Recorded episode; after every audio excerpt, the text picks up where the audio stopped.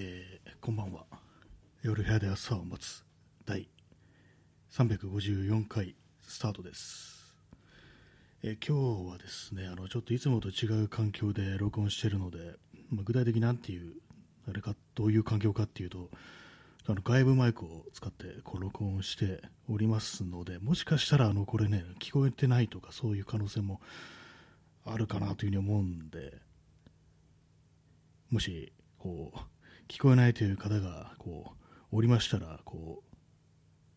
コメントか何かで教えていただけたと思います。ちょっと一応こうコメントでも書いておこう。外部マイクであ聞あ聞こえてるみたいですね。よかったです。そうですよね。今まであのその外部マイク使おうと思っても使えなかったんですよ。使えなかったというかもうただ挿すだけじゃ使えないということに気がついてこれまずっとねこう1年近くずっとこうその外部マイクが機能しないということに気づかずにやってたんですけども今日あのついにあのそのあれですねスマートフォンのあのイヤホンの端子をこれも2つに分けてマイクとまあその普通の音っていうね2系統に分けるやつを買ってきてそれで今その分けたねそのマイクの方にその外部マイクを挿してるっていう感じなんでひょっとしたらいつもよりこう聞こえ方が違うかひょっとしたらいつもよりいい音で録音できてるかななんていうふうに思います、まあちょっとね自分でまだこれ試してないのでねわからないんですけどもまあでも聞こえてるようでよかったです。全然ねこれもうせっかく買ったマイクがほとんど意味なかったんで、まあ、これなんとかして使ってやろうというふうにまあ思い、まあ、たまたまねたまたまそのイヤホンのスプリッターっていうんですかねこういうの、まあ、それがあったんで、まあ、買ってきたという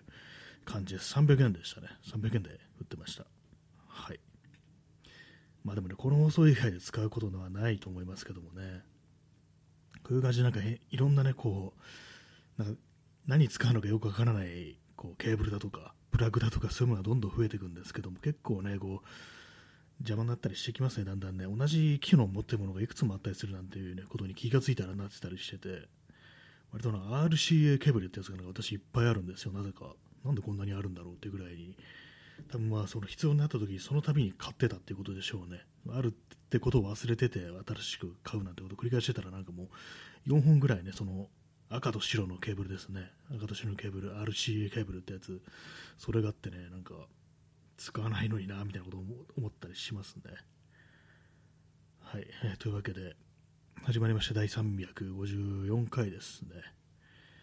一応あの5月のこう15日で確か15日だったかな。でこう1年ライブは1年って感じですね。なるんですけども。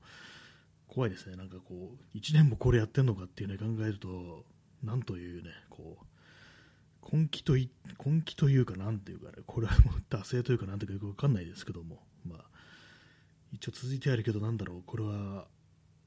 いいことなのだろうかみたいなことはねちょっと思ったりもしなくもないですけどもまあとりあえずねやります。今ねライブまたライブマラソンとかやってますからね。こう1週間確か土曜からなんですけども1週間ねこう毎日やるとギフトアマゾンギフト1000円分っていうね、まあ、そういうのがあったりして、まあ、しょっちゅうこういうのやってるなっていうふうに思ってますね。思ってますね本当にね。なんか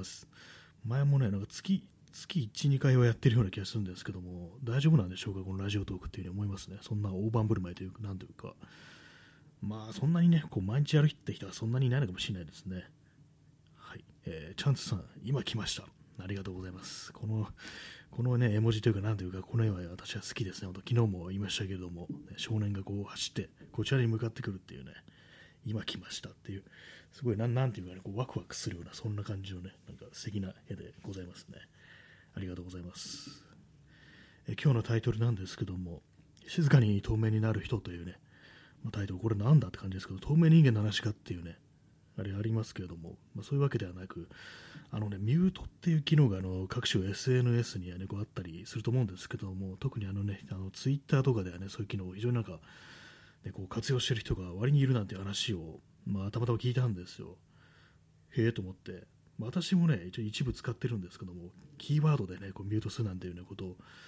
やってるんですけども、それ何かというと、あの質問箱ですね。あの外部サービスで質問箱ってありますよね。なんかどうもあれがね、なんか少し苦手で、でそれはね、なんかね、ちょっとミュートしてるんですよ。何がね、嫌かっていうと、なんか、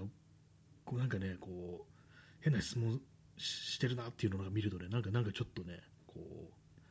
まあ、自分のね、こうフォローしてる人とかに、なんかね、おかしな質問してるのとか見ると、まあ、でもその人になんてことを聞いてるんだみたいなね、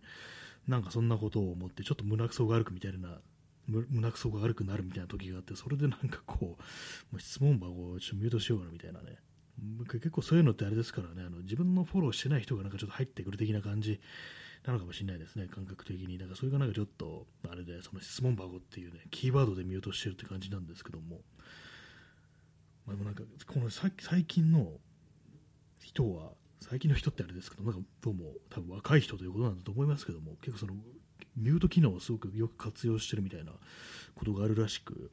そんな自分のね、こう、タイムラインとかで、非常にネガティブなこと言ったりとか、怒ったりしてる人とか、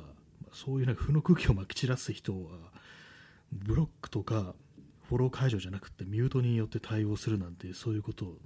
があるらしいんですよね。まあ最初はね、ふんって感じ聞いてたんですけども、でもよく考えたら自分がそのミュート対象になってないとも限らないよなっていうねことを考えたらちょっとね怖くなって怖くなってというかねなんかこうちょっと自分を顧みる気持ちみたいのが出てきて、まあ、っていうのは私はまあ割になんかちょっとネガティブなねこととかね言いがちですからね、まあ、ネガティブだけだったらともかくねまあ怒ったりしてる人、まあ、常に何かをねこう批判してるとかなんか批判してるというかなんかもうまあ言ってみればもうずっと切れてる人ですよね。まあ、そういう人がね、なんか非常に敬遠されるってことらしいんですけども、まあ、私あの切れてるまではいかないですけども、なんかやっぱたまになんかちょっとね、こう、不穏なこと言ったりしてるなみたいなね、そういう自覚が一応あるんで、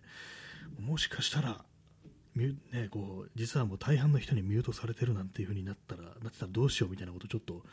思ってしまって、いや、でも自分はなんか本当にこう、ね、あれですからね、こう、あんまり数字とかが伸びないタイプ、あのまあフォロワー数だとか、いいねだとか、リツイートとか、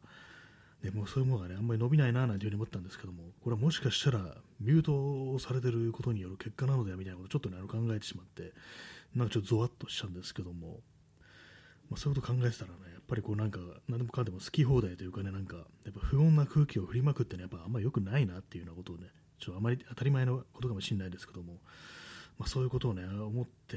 しまいましたね。ちょっと自分のなんか態度とかを改める必要っていうのはやっぱあるのかなっていうのもね、ちょっと考えてしまいましたね。みんなが自分のね、こう、書いてることだとかね、喋ってることを読んだり聞いたりしてくれてるっていうのは、ちょっとあの、ね、いささか傲慢なのかもしれないなんてことをちょっと思ってしまいましてね。というわけでね、まあ、今日の、今日のタイトル、静かに透明になる人。まあ、結構ね、ツイッターとか見てると、なんかずっとなんか怒ってる人まあ、そういう人はね、私はフォローしてないですけども、たまになんかね、こう見てると、なんかこうニュース、ニュースとかに一言言って、なんか、毎回毎回なんか、もうすごい、あの、ななんていうんですかね、こうツンツンしてるというか、なんというかね、こう、常になんか攻撃的で何かを批判してるとか怒ってるとかそういう人ってね結構いたりしてそれがね結構中年男性に非常に多いみたいなねなんかそういう、まあ、印象ですけどもそういうのがあるんでまあ、ああいうの見た、ああいう時になんか人はミュートされるのかなと思うと、ちょっと自分もなんか気をつけねばっていうね、まあもう遅いのかもしれないですけどもね、多分ね、ミュートってやつ一回ね、一回したら多分なかなか解除ってしないと思うんですよ。なんでかというとやっぱ見えないですからね。見えないと自分がミュートしてるってことも忘れちゃうってことで、本当になんか透明人間になっちゃうっていう、まあそういうことで、まあそういう感じで静かにね、透明になっていく人っていうのが SNS には結構いるんじゃないかみたいなことをまあね、思ってしまったというね、まあ、そんな話なんですけども、皆様、ミュートキーの活用されていらっしゃいますでしょうか？私はね、去年のね、あのー、選挙が終わった後、なんかちょっとあのその政治的なニュースだとかね、そういうもん見るのがしんどくて、結構その手のね、ワードをミュートしてた時期がありましたね。今はもう解除しましたけれども、ぱりなんかね、本当、死んだ時に読みたくないとかね、見たくないとか、そういうものっていうのはありますから、あのああいうの、まあ、いろいろね、なんかこう、現実を直視すべきだみたいな、そういうのありますけども、でも全部見てったら、あの、やっぱ壊れちゃうっていうのはね、本当になんかその、メンタルブレイクみたいなものってやっぱ起きるだろうっていうことは、まあ、思ったりするので、やっぱほんそれは本当適宜ね、なんかこう、自分で管理していかなきゃいけないのかなっていうね、まあ、そういうのもなんかちょっと自己責任論っぽい感じですけども、ぱこう、そのまま外から入ってくるままに試食っていうのはかなりこうリスクのあることだななんていうふうにちょっと思ったりしましたというね、まあ、そんな話です。インスタントコーヒーを飲みます。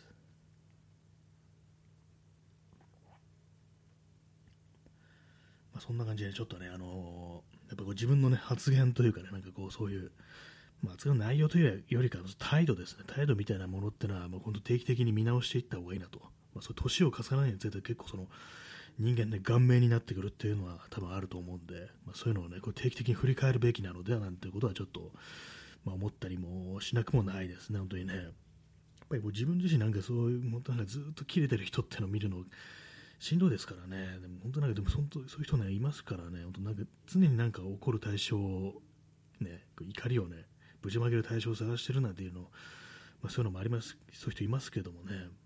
実際、現実でもね、そういうのあったりしますからね、なんかこう、よくあれですよね、あの、ダウンタウンとかね、あの周りのね、なんか芸人の感じとして結構、まあ、松本人志とかもそうですけどもなんか街に出てねなんかこうこういうことがあったああいうことがあったって腹立った腹立つわみたいななんかそういうなんかネタってなんかあの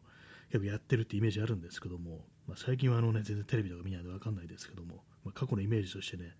自分が腹腹立ったりねムカついたってことをなんか話のネタにするっていうことがなんかあの辺の芸人ってものは非常に多いような多かったような気がしてで、まあ、昔はそれで受けてたっていうこともあったんでしょうけども、おそらく今の時代ね、今の時代の人たちはまそんなものは聞きたくないっていう風になってるっていうことなのかなと。で、まあ、そういう風なのが、まあ、その、ミュートという行動になって現れてるっていう、まあ、そんなこと思ったんですけども、やっぱりね、そうですよね、聞きたくないですからね、腹立つわなんていうね、腹立った話がなんで面白い話になるのかって、確かに冷静に考えるとね、そう愉快な気持ちには絶対ならないですからね。逆になんか本当昔はなんかね、そういうネタで笑えてたのってなんでだろうっていうふうに、ちょっとね、思ったりしなくもないですね。その語り口自体が面白いってことなのかもしれないですけども、基本のね、話の起点みたいなものが何かに腹を立てたとか、ムカついたとかね、まあ、そういう話っていうのがなんで笑いになるのかっていうのはね、結構なんかわかんないところはね、ありますねはい。今ちょっとあの扇風機がね、扇風機つつけてるんで、ちょっと雑音入ってったら、ちょあれですけども、ちょ足元なんか熱くて、パソコンのね、パソコンの中排熱がなんかちょっと足元にね、来る感じなんですよね。コーヒー飲みます。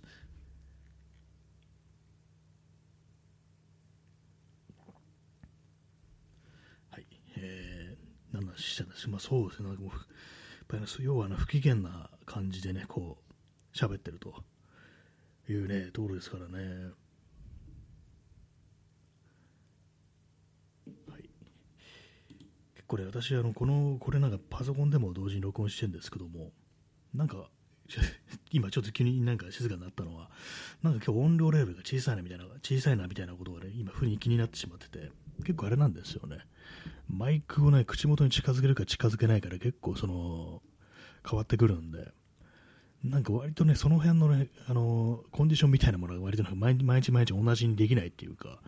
結構ね、微妙なところ、微妙なね、こう、本当に距離によって、その口からマイクの距離によって違いがあって、急に大きくなったりちっちゃくなったりするんですよ。なんか妙にピーキーなんですよね。もう金田のマイクじゃないですけども、もうピーキーなんで、たまになんかね、わ今日はなんかちっちゃく撮れてる失敗したなって感じで、後からなんかレベルとか上げて、でそうするとノイズがね、大きくなるから、なんかちょっと、今日は音質悪いな、みたいなことを思ったりして、まあなんかそんな感じで、あの、あれなんですよね、クオリティがなんかちょっとね、もうちょっといつもこう安定してないっていう感じでね、なんかこれなんとかならんのかなと思うんですけども、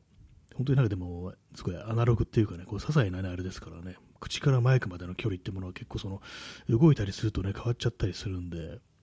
その辺のなんかね、こう、塩梅というものは難しいななんていうふうにまあ思ったりしてるというね、まあ、そんな感じでございますけども、まあ、ミュート機能の話ですね。まあ、そうなんですよ。自分がもしね、もうそういうふうに誰からも見られてないのに、こう、なんかね、一人だけなんかこう喋ってたりね、こう、書いてたりってなったらね、結構本当に一人相撲っていう感じで、それは結構怖い世界だなというふうに思いますね。誰もね、本人はね、こうみんながこう、見たりね、聞いたり、読んだりしてるのかなと思ってるのに、実は誰にも届いてないっていう、そういう世界ってかなり悲しいようなね、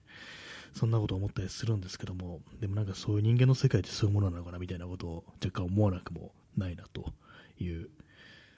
感じですね。はい。まあ今日、今日はでもあれですね、ちょっとその外部マイクつけたから、どんな風に音が取れてるかと。若干楽しみではありますけども、これで全然音が良くなってなかったら、それはそれでなんかね、悲しいですね。この外部マイクもね、今までこう全然ね、こう、意味がなかったということでね、たまにあの、その、カメラに、こうね、デジタルカメラに、で動画を撮るときにね、こう、挿して使ってたんですけども、あんまこう動画やらないもんですから、なんかほとんどね、なんかこう、使ってなかったんですけども、ねえー、チャンツさん、リアルの知り合いを政治的意見が合わないという理由でミュートしたりしてますが、向こうにもミュートして、向こうもミュートしてたりして、と思ったりします。虚無相互フォローですね。ああ、でもそれは結構ありそうですね。リアルの知り合いだとね、なんか本当にね、ブロックとかね、フォロー解除とかするのもな、ね、波風立たせるってことになりますからね、結構めんどくさいなと思ったら、そういう時ね、ミュートっていうね、感じになっちゃいますよね。私実際のね、こう、友人とかね、全然ミュートしてないですけども、ね、キーワードでしかね、ミュートしてないですから、私はね。もし私の、ね、友達がなんかね、質問箱とかやってたら、それに気づいてないっていう感じになるかもしれないですけども、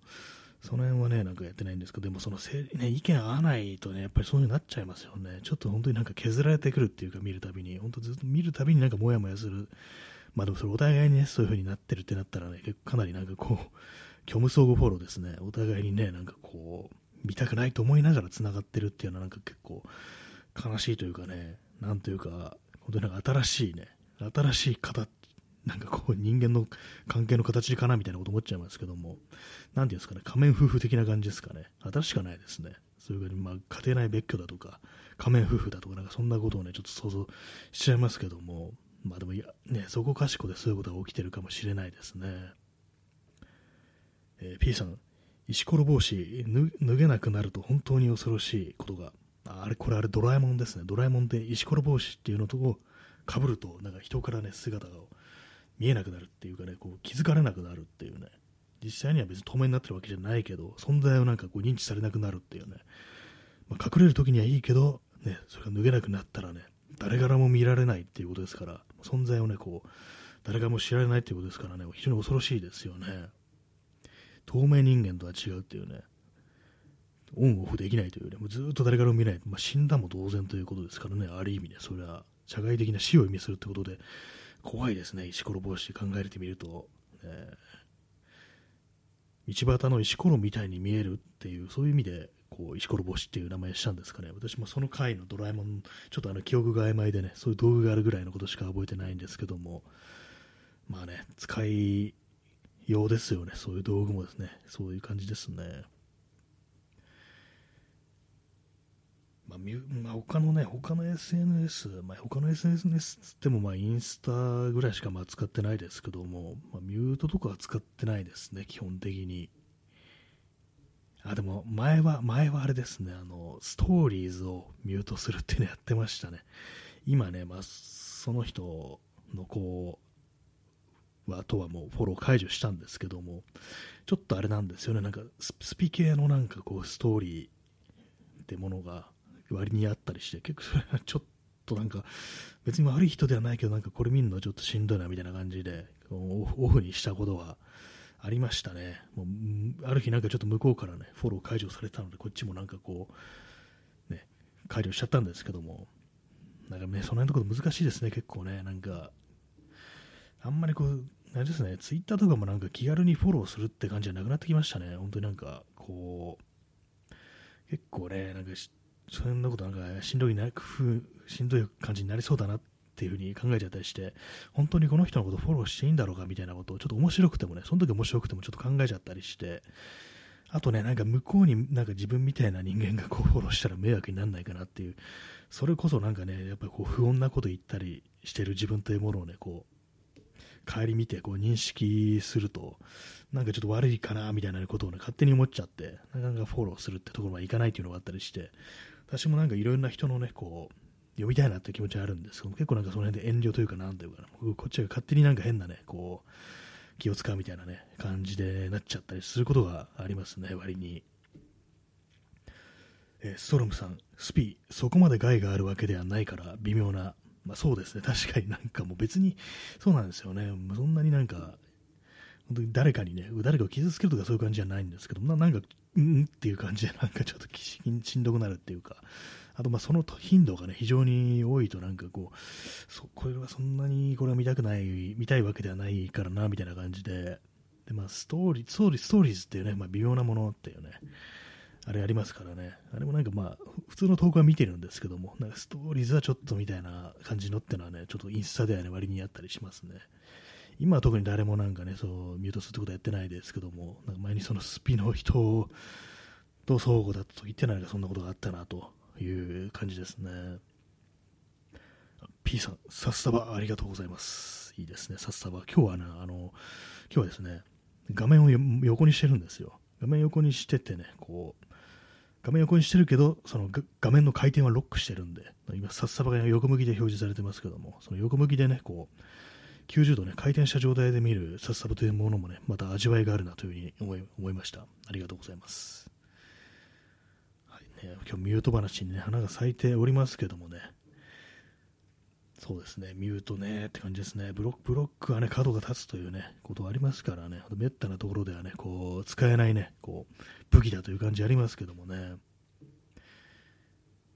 まあ、そうですね、まあ、まあ、外部のね、全然自分のそうでも何でもない、フォローしてない変な人から絡まれてブロックだとかね、まあ、そういうのそういった話ありますけども、そういうところでブロックすると、ブロックされると、なんかそれを喜ぶっていうか、自分が勝ったみたいなね、嫌がらせしちゃったぜみたいな感じで、喜ぶっていうね、こうねそういうパーソンがどうもいるらしく、そういうのに対抗するためにね、そこはあえてブロックじゃなくてミュートというね、こう、とにすると、向こうはね、なんか自分のこう言ってることがね、読まれてると思って、ね、こうまあ、都市空間ね、国に向かってね、拳を振り回してるみたいな感じになって、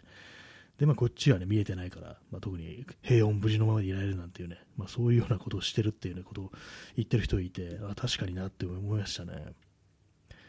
ミュート、ね、ミュートというのはね、相手に気づかれないということですからね、本当にね。インスタントコーヒー飲みます。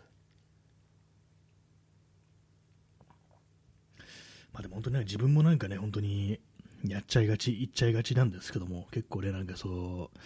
自分のね、まあ、まあ、身のね、虫の居所が悪いだとか、まあ、落ち込んでるだとか、まあ、そういう時に非常になんかね、こう身も蓋もない暗いことだとかね、攻撃的な、ね、こととかを結構言っちゃうなんて、まあ、そういうのが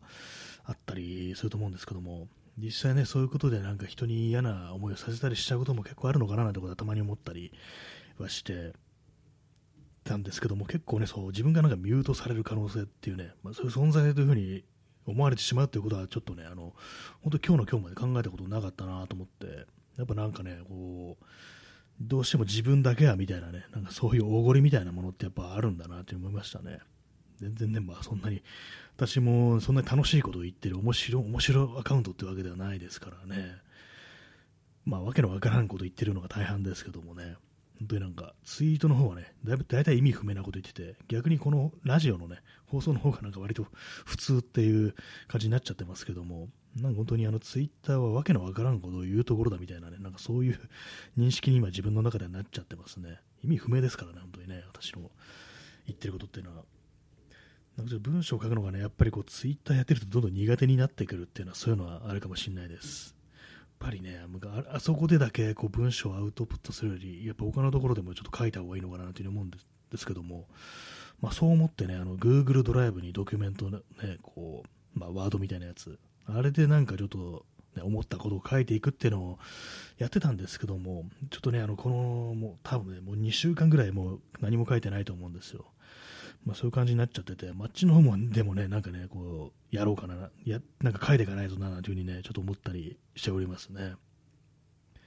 チャンスさん、延長して、延長します。ありがとうございます。ね、声がかかれば即延長という感じのね、こう、すごく分かりやすい放送でやってますけども、今日はね、あの、30分延長させていただきたいと思います。ありがとうございます。もうでもミュート林にね、花が咲いてるって感じなんですけども、結構ね、あれですからね、なんか、割とね、まあ、今、前、私あのツイッターのアカウント前ね、もうもう一個あったっていうか、まあ、初代ね、アカウント、それまあ消して、まあ、転生してるって、今あのね、こうアカウントっていうね、感じなんですけども、それね、その前のアカウントではね、結構なんかまあ、割とまあ昔、古いね、うちからやってましたから、結構いろんな人フォローしたりしてて、まあそうなってくると、結構なんか、この人のツイート読むの厳しいなみたいなね、そういうふうに思ってたってことが結構あったりして、で、それでまあ、そのリアルのね、こう友人と会ったりして、で、まあ同じ人をフォローしてたりすると、ね、たまにね、なんか、あの人なんであんな攻撃的にあんなね、切れてたりするんだろうっていうね、話をね、なんかしたことがあったりしましたね。なんかね、あれはね、本当なんか、結構ね、そういう話ってしづらいんですよね。またその時はね、その私の友人が、あの人なんなん、なんなんすかねみたいなこと言ってきて、あ、やっぱりそう思ってたんだ、みたいなね、なんかそういう話になったりして、割とね、言いづらかったところで、その友人が言ってくれて、まあそうだよね、みたいな話をしたことがあったんですけども、割にね、なんかその辺の塩梅ってものは本当難しいなと思いますね。まあいいこともね、まあ言ってたりして共感することもあるんでしょうけども、結構攻撃的だとなかなかしんどくなってくるっていうか、まあね、合わないっていう、ね、ところもありますからね。えー、P さん、ミュートビートマニフェスト。ミュートビートっていうあの、ダブ、ダブのね、バンドですね。あの、小玉和文さんという、私あのツイッターフォローしてますけども、ね、まあ、そのミュートビートは私あんまりこう聞いたことないんでね、あれなんですけども、なんかこう、妙に気になる存在ということでね、フォローしてるんですけども、ね、確かになんかミュートビートマニフェストでちょっとあの口に出して言いたいね、なんかこう、言葉のね、列かななんていうふうに思います。なんか気持ちいいですね。ミュートビートマニフェストっていうのがね、ちょっと面白い気がしますね。えー、チャンツさん、えー、暗いツイートとかでミュートされたら、それはそれ、それはされたはされたで仕方のないことですよね。タイミング合う合わないっていうのもありますしね。えー、チャンスさん、延長ありがとうございます。あそうですね。そうですね、あのー、うん、暗いツイートでミュートされたら、それは、それ、されたはされたら仕方ないっていうのは、そうなんですよね、本当になんか、うん、暗いのね、こう、受けられない時ありますからね、本当にね、そのタイミング、タイミングでね、ちょっとその人がこう非常にしんどい時に、ね、こちらもなんかちょっと調子悪くて、なんか暗いこと言っちゃったりとか、まあ、攻撃的なこと言っちゃったりして、まあ、それがね、ちょっとバチッと合ってしまうと、あ、ちょっとしんどいわ、みたいな感じでミュートされちゃうっていう、それはね、まあ、ユニとした人のことをね、まあ、責めるわけにはいかないですからね、ちょっとね、まあ、そう、見たくないっていうのはね、まあ、あり、あるでしょうからね。なかなかね、こうこの辺の本当、難しいですけどもね、本当いつもいつもね、面白い人を元気づけるようなね、まあそういうのが言ってられたらいいんですけど、やっぱりこう人間ね、こう浮き沈みというものがあるわけで、なかなかね、難しいこともありますし、まあ、暗いツイートとかで吐き出しいった方がなんかいい、まあ、精神衛生にいいなんていう、まあ、そういうのもあるかもしんないでね、この辺もなかなかね、こう、まあ、さっきからなかなか難しい、なかなか難しいばっか連発してますけどもね、本当になんかこう、ままならんよなっていうね、SNS の弱点みたいなね、そういう感じはしますね。あとあれですね、あの、今日あの画面横にしてるから字がなんか、字もね、90度回転してるんで、ちょっと読みづらくなってますね。あのスマホのね、スタンドみたいなのを使ってるんですよ、今日は。あのまあ、その外部マイク使うからなんかこう、せっかくね、こうスマホのスタンドあるんだからそれを使おうって感じで、でもこれやると横向きにしなきゃいけないっていう、固定するとね、必ず横向きになっちゃうんですよ。で、まあ、それで、あの、こう、今ね、こう自分の首を90度曲げるわけにいかないんで、曲がらないんでね、負けたら死んじゃいますからね。そういうあれで、ちょっと、たどたどしいあの読み方になってますけども、ちょっとね、ご容赦くださいというね、感じでございます。はい、まあ、そんな感じで、とりあえず30分のところで1回切って、で、まあ、またすぐ始めたいと思います。インスタントコーヒー飲みます。ちょこれスマートフォンのスタンドを外そうかな。これ横 横にしてるとね、激しくね、見づらいですね。でもね、置き場所が、ちょっとあの、カメラのレンズの上にスマートフォンを置こうと思います。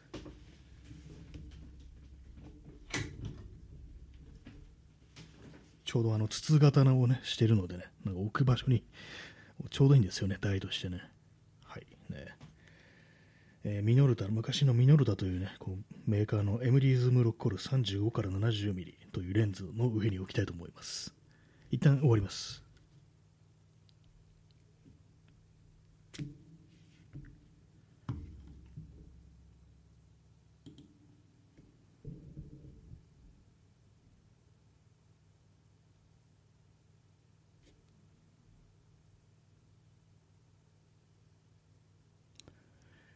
えー、第第2部ですね。これ354回ですね。今日なんか日付を読まな。日付を読み上げなかったような気がします。えー、本日は4月の25日、えー、時刻は23時37分です。今日は東京はね、晴れでしたね。非常に暑い日でしたけれども、明日からね、またなんか曇りになるって感じで、なんかあのゴールデンウィークはちょっとあの、ね、あの天気悪いんじゃないかみたいな、なんかそんなことがあったりしててね、まあでも、どうだまあ、毎年、例年ね、どんな感じだったかと思うんですけども、去年もなんとなくこう天気悪かったような、このぐらいの時期っていうふうに思いますね。なんかこう、ちょっとやっぱあの気候変動なってんな、みたいなこと思いますね。ちょっと、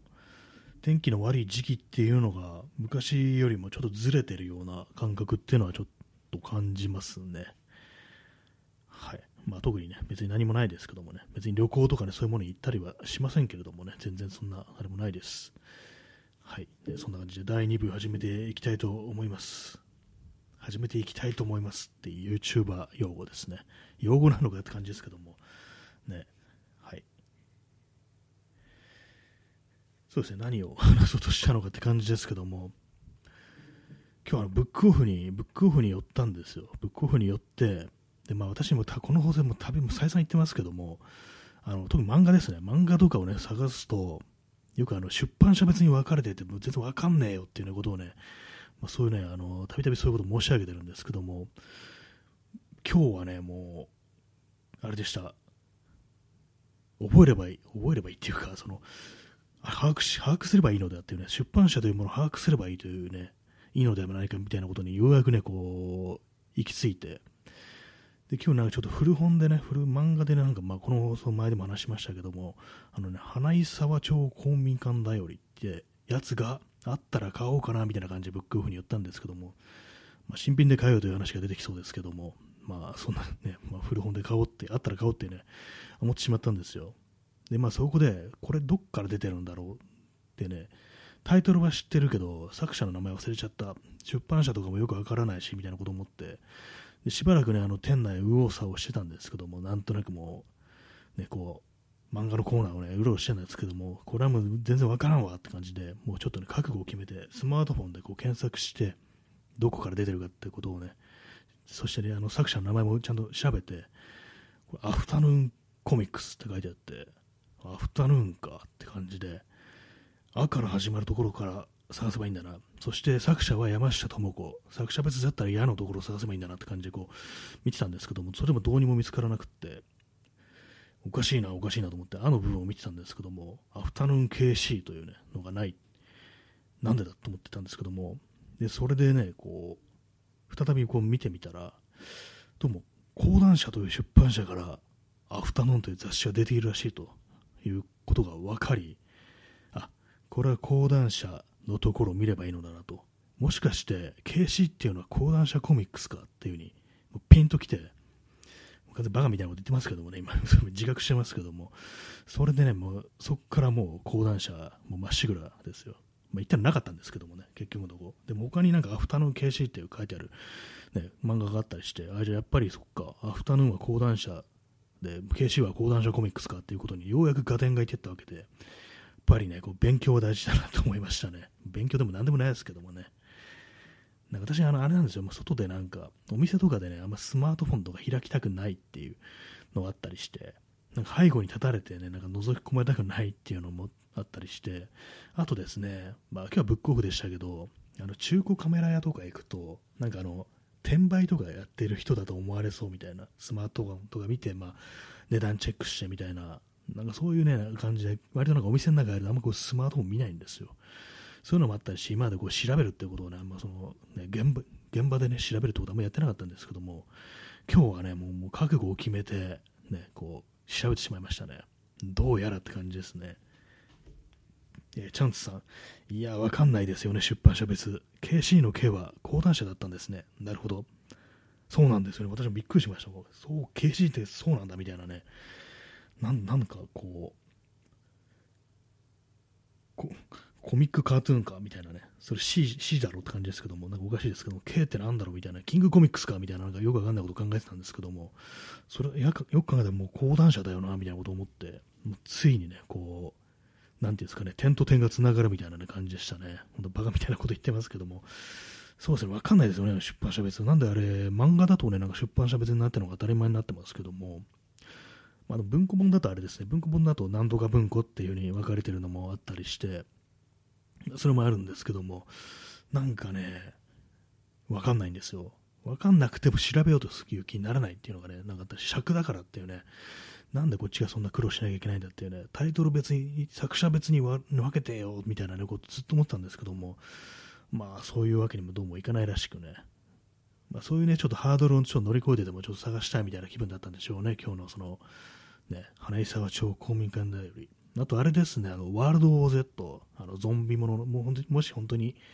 ゾンビ化が発生したらみたいなね、そういうリアルなドキュメンタリータッチで書いた作品なんですけども、それもあったら買おうかなと思って、それはあの、文春文庫というね、やつらしく、それもちゃんと調べてね、文春文庫、文春文庫っていう、ね、感じで見てて、そう、まあ、なかったんですけども、結局まあ何も買わなかったんですけどもね、まあ、ブックオフだとね、あの100円コーナー普通のね、価格帯のコーナーということで2つ分かれますから、2箇所ね、その文春文庫でも2箇所チェックしなきゃいけないということでね、こう、ちょっと手間だったんですけども、まあありませんでした、結果の、結果ね、まあ、まあでも結構ね、なんか結構最近なんかあんまお店とか行かないもんですから、ああいうところでなんか結構長々といろんなものを探すっていうのは結構なんかしんどくって、今日もね、本当入ってすぐね、出ようかななんて思ったんですけども、ちょっと我慢して、そういう風に調べていろいろ見てたら、ちょっとあの、体勢がついたみたいで、割と今日はね、長居して、なんか他にもね、なんか面白いものないかなっていう風に探したりしてましたね。まあ、買わなかったんですけどもね、結局何もいいもの見つからなかったんで。まあ、本本屋ね、あんまね、本屋あんま好きじゃないんですよ。まあ、古本屋ならまあ、まあ、まだ行かないって感じですけども、新刊書店は私本当ね、行かないですね。基本的にね、なんかこう、苦手だなっていうのがあったりして、まあ、例外として、純駆堂はね、結構ね、私は、純駆堂だけはなんか結構行けてたんですよ。昔、あの、新宿に純駆堂があった時あって、その頃はね、結構行ってましたね、純駆堂は。まあ、今でもね、池袋とかあの吉祥には吉祥寺にはありますけども、あっちのはなんかあんまこう見ないんですよね。新宿のね、あの今、ビックロになってるんですけども、あのビッグカメラとユニクロがね、こう融合した、ね、携帯になってるんですけども、そのビルに昔はこう純駆動があったりして、まあ、新宿にはあの、ね、紀ノ国屋商店って大きいのありますけども、そっちよりもこう純駆動の方行ってましたね。なんかあの結構圧迫感あるところがちょっと苦手なのかもしれないですね。建物がなんか古かったりすると結構ね、あの圧迫感というかね、そういうものがあったりするんで、あの紀ノ国屋もね、前、あの高島屋タイムズスクエアだったかな、あの今、あのニトリが入ってるとこですね、あそこにね、あった時は、まあ、まあ、そこそこ行ってたんですけども、あそこなくなってからね、普通のあの新宿通り沿いにある紀ノ国屋、なんか全然行かないですからね、やっぱり私なんかこの、ね、そう古本屋以外のね、書店で、まあ、ちょっとある程度の広さがないところが苦手っていう、なんかかなりも限定された条件ですけども、なんかどうもそういうのがあるらしいんですよね。あと、新書のコーナーとかがなんか結構見てて厳しい気持ちになるっていうか、なんか本当にね、なんかこう嫌な感じの本とかね、置いてありますからね、なんかこう、右翼っぽいね、本とかね、なんかそういうようなものがまあまあ置いてあったりするんで、ああいうの見るの厳しい気持ちになるんで、それでなんか新刊書店っていうものにあんまりこう足を運ばないっていうね、感じになってるんですけども、まあ、古本屋ね、普通の古本屋は割となんかスッと入ったりしますね、こうちっちゃめの本屋とか。まあ、それもなんか私の行動範囲では結構だんだんその古本屋ってものもね、なんかなくなってったりして、そうですね、古本、神保町とか行くと、まあ、とりあえず覗いてみるみたいなお店があったりするんですけども、でもなんかあれなんですよね、あの中野のブロードウェイのマンだらけはなんかちょっとなんか苦手な空気みたいなのがあったりして、あんま見ないですね。割になんかブロードウェイとか結構行くんですけども、あんまりね、まあ、まあ、探せばいいものとかね、自分の興味あるとかもあると思うんですけども、なんかどうも苦手で、こう、あんま入らないですね。なんていうか、やっぱりこう、ああいう、まあ、漫だらけっていうとね、非常にまあ漫画に詳しい人が、こう、行くところだみたいな感じがあって、私よく知らないので、なんか、そういうところでなんか勝手にこう疎外感みたいなものを感じて、こう、なんか行く気にならないって感じかもしれないですね。咳き込んでしまいましたね。えー、インスタントコーヒーを飲みます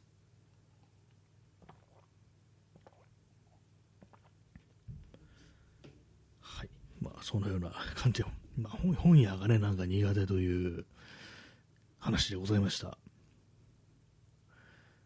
他にね、まあ、本本屋本屋、まあ、なんなんか結構街によってね、なんかこう寄る寄らないっていうもの結構はっきりしたりしてて、吉祥寺とかもまあ行きますけども、あそこまあもうね、古本屋とかね、ありますけども、なんかあそこだとね、あんま見ないんですよね。割になんかそうたくさん置いてある古本屋とかあったりしてね、こう、あるのになぜかこう行かないっていう、何なんですかね、なんか謎ですけども、まあ、でも基本的に私はあの本当になんかジャンク的なものを漁るっていうのはまあ好きだなっていうのがありますね。そのカメラ屋とかもそうですけどもね。昔あのまあ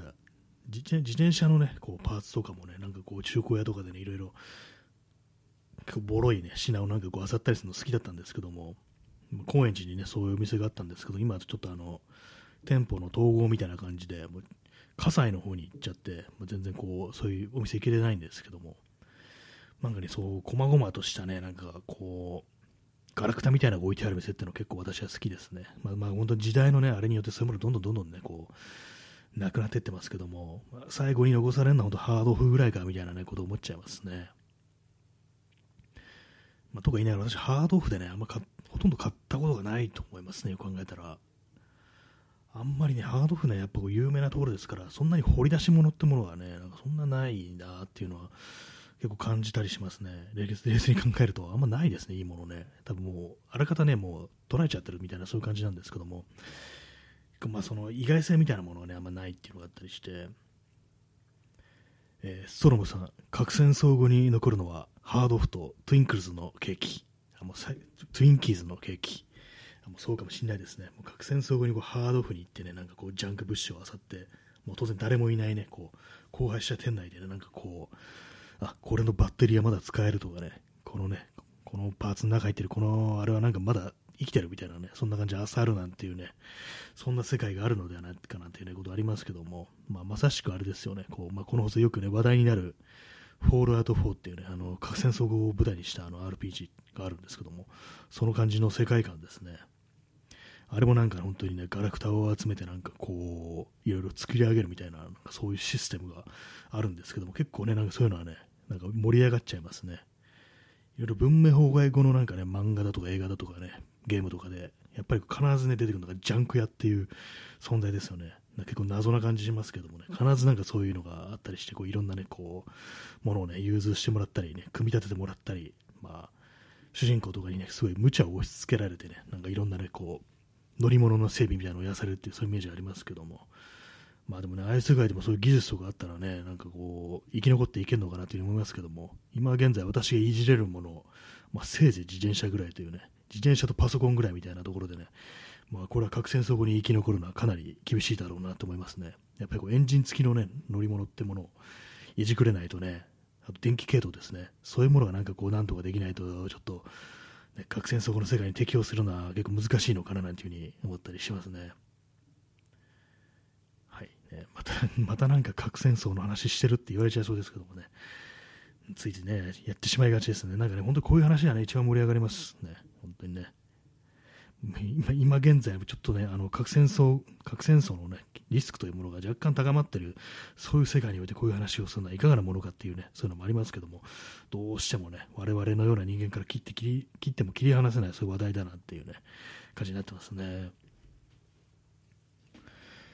そんな感じで、まあ、ジャンクというと、そうですね。あと私、あの中野にあるね、富士屋カメラというカメラ屋さんですね。新品も扱ってるんですけども、中古の店舗もあって、ジャンクコーナーみたいなのがあったりするんですけど、そこも頻繁にも覗いてるんですけども、やっぱりね、なんか、なんかこう、あれですね、ここ数年はなんか、あ、こんなものあるんだみたいなことはないですね。やっぱりなんかその、多分転売屋みたいなものが結構ね、発生したせいかなと思うんですけども、掘り出し物みたいなものってないんですよね、昔に比べたら。7、8年ぐらい前はね、なんか割に、これでこんな、まあ、昔古いものだけど、これがこの値段で置いてあるんだみたいな、ちょっと難ありだけどね、まあ、使いようによっちゃこれいけるんじゃないかみたいな、そういうものがね、割とあったりしたんですけども、今そういうの全然ないですからね、なんか、やっぱこう、ね、駆られてしまってるのかなというふうに思います。その転売をね、する人たちによってっていうね、結構ね、あの中古カメラ、まあ、この話ね、もうこの放送でも何回もしてますけども、本当なんか、お店の中でね、なんかスマートフォンなんかと、お店の棚をね、なんか交互に見てる人がね、割といたりするんですよ。ただああいうのもね、なんかね、こう、まあ、おそらく、まあ、価格を見てね、なんかそう仕入れるかどうか判断してるのかなと思うんですけども、まあ、特にね、お店の人何も言うこともなくね、普通にね、こうしてるんで、まあ、どこって言われてもないのかもしれないですけど、まあなんか嫌なね、気持ちにはなりますね。まあただそんなことでもしない、そんなことでもしてね、金稼がないといけないっていうね、そんな気分にさせる世の中がね、悪いのかも、いや、悪いんだろうなみたいなことは、まあちょっと思ったりしますね、本当にね。みんながみんなそういうことをね、考えなきゃいけないような世の中になってるっていうね、まあそういうことなのかもしれないです。そういうことがまあ、そのね、中古ね、ジャンクのね、コーナーに現れてるのかなと思うと、なんかこう、やりきれない気持ちにはちょっとね、なりますね、本当にね。まあ大変そうですね、ああいうものをなんかこう探して、こう、売るっていうのも。ヤフオクとかメルカリとかで検索するとね、まあ、これはもう転売の人だな、みたいなそういうのがあったりして、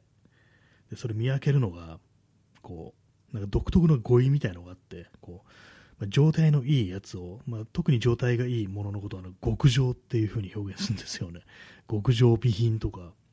あと送料が必ず1300円一律っていうね、なんかそういうのがあったりして、そういうのがなんか結構その情報商材でその転売の道に入った人みたいな感じで結構疎まれてるっていうね、そういうシーンがあるみたいで、私もなんかね、その検索とかいっぱい引っかかると鬱陶しいなっていうふうに思いますね、やっぱりね。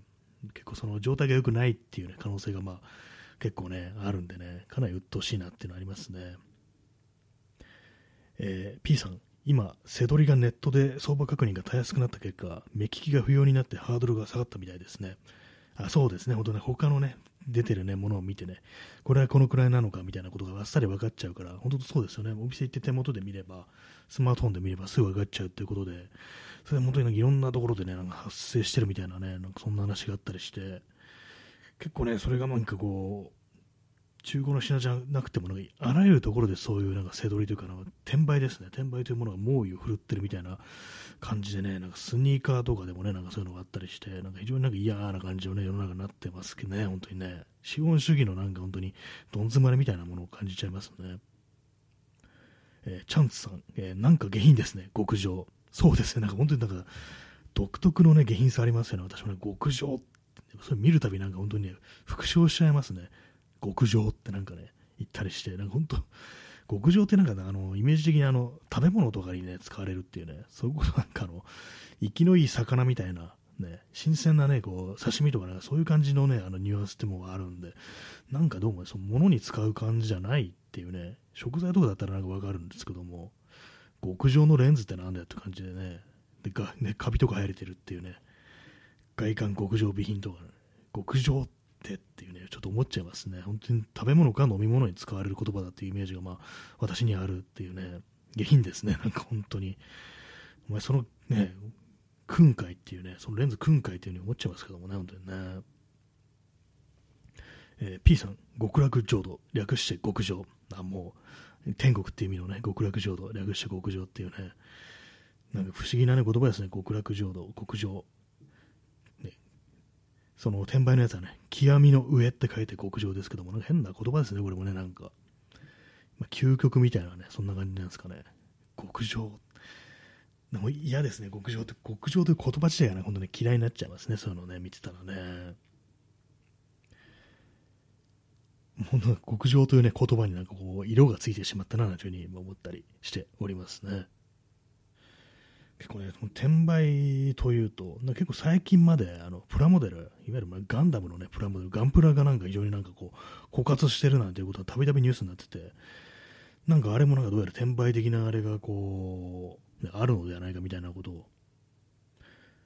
ね、書いてあって、それでね、あれなん結局何だったか、まあ、そのニュースとか追ってないんでよくわかんないんですけども、最近はなんかあんまこう、その品薄みたいなもんが、ちょっとね、あの、改善されたみたいな、なんかそんなこと思うんですけども、なんかそのニュース見て、実際その値段動画ね、見てみたら、え、これなんか全然ね、こう、普通に買うより高くなってんだな、みたいな、なんかそんな値段があったりして、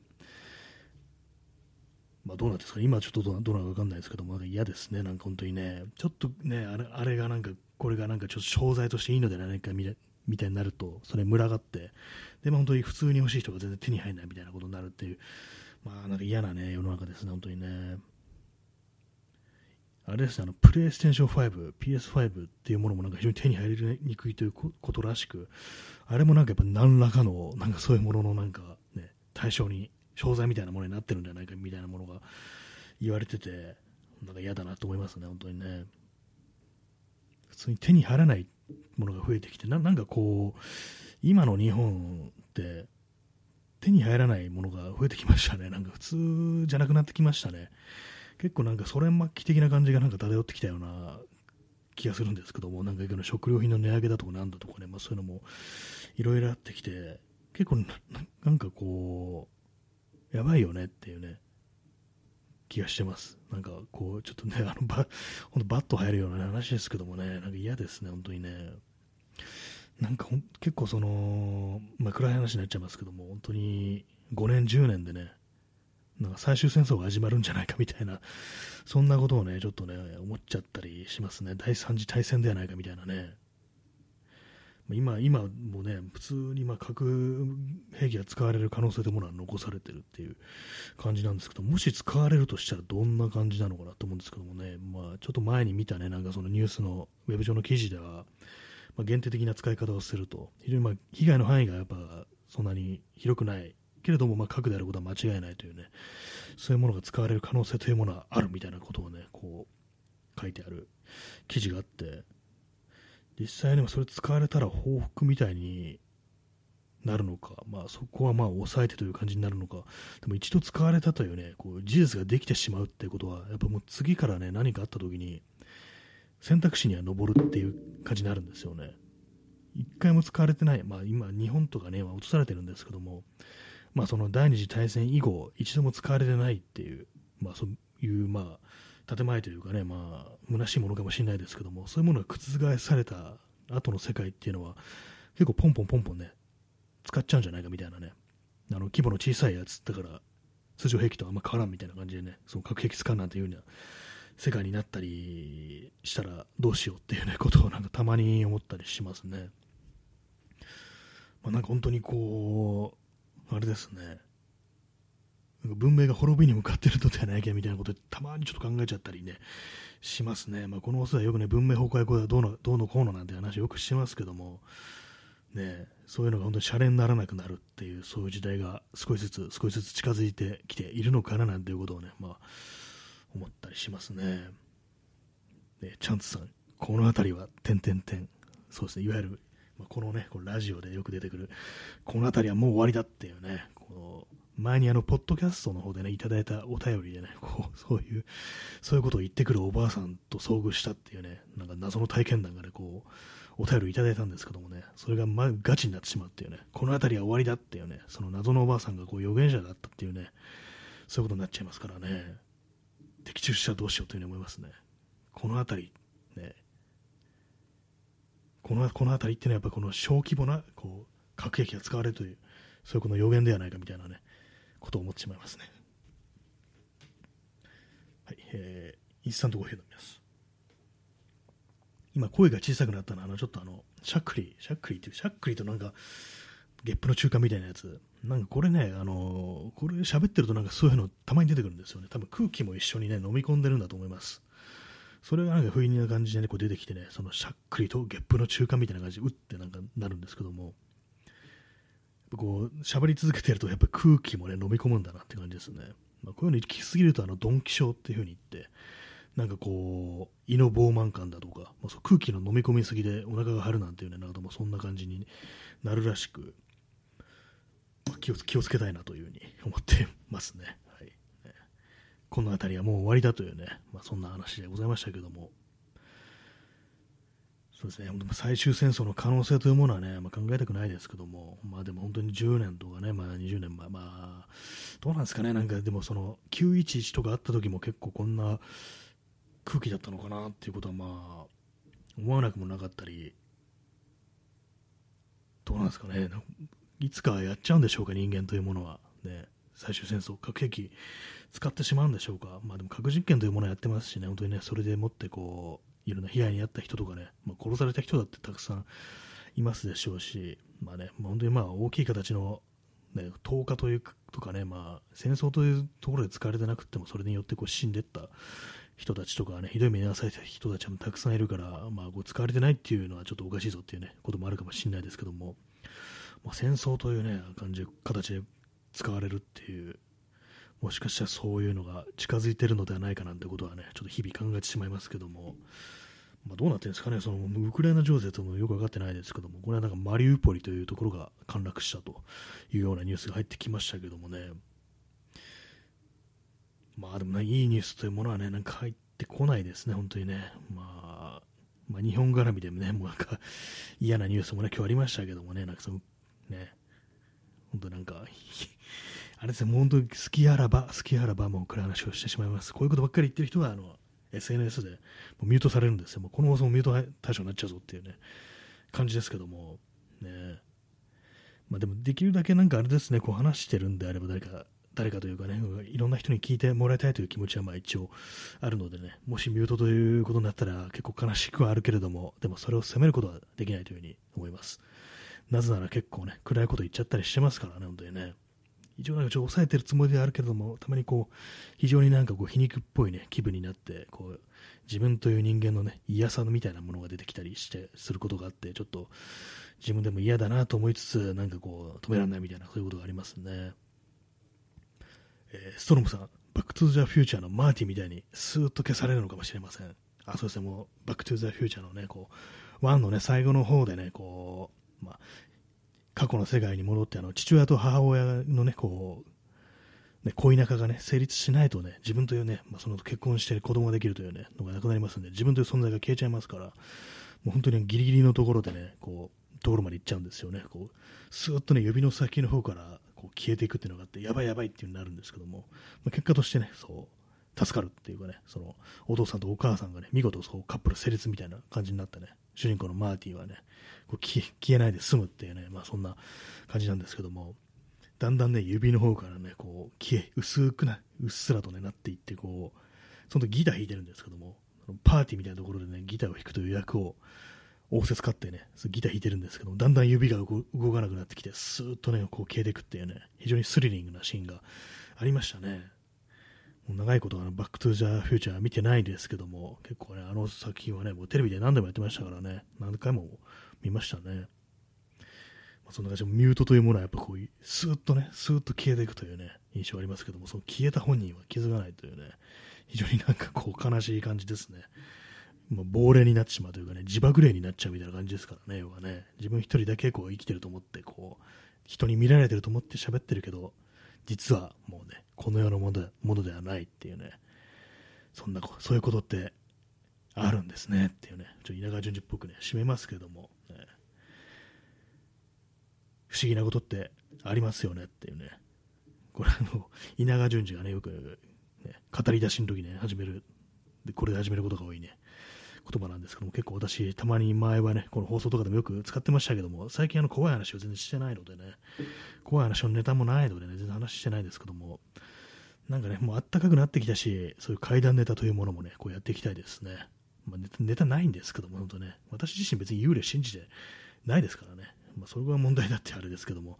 なんかちょっと面白いような話があったりしたら、ここで喋ってみたいというふうに思ったりはしておりますというね、そんな感じです。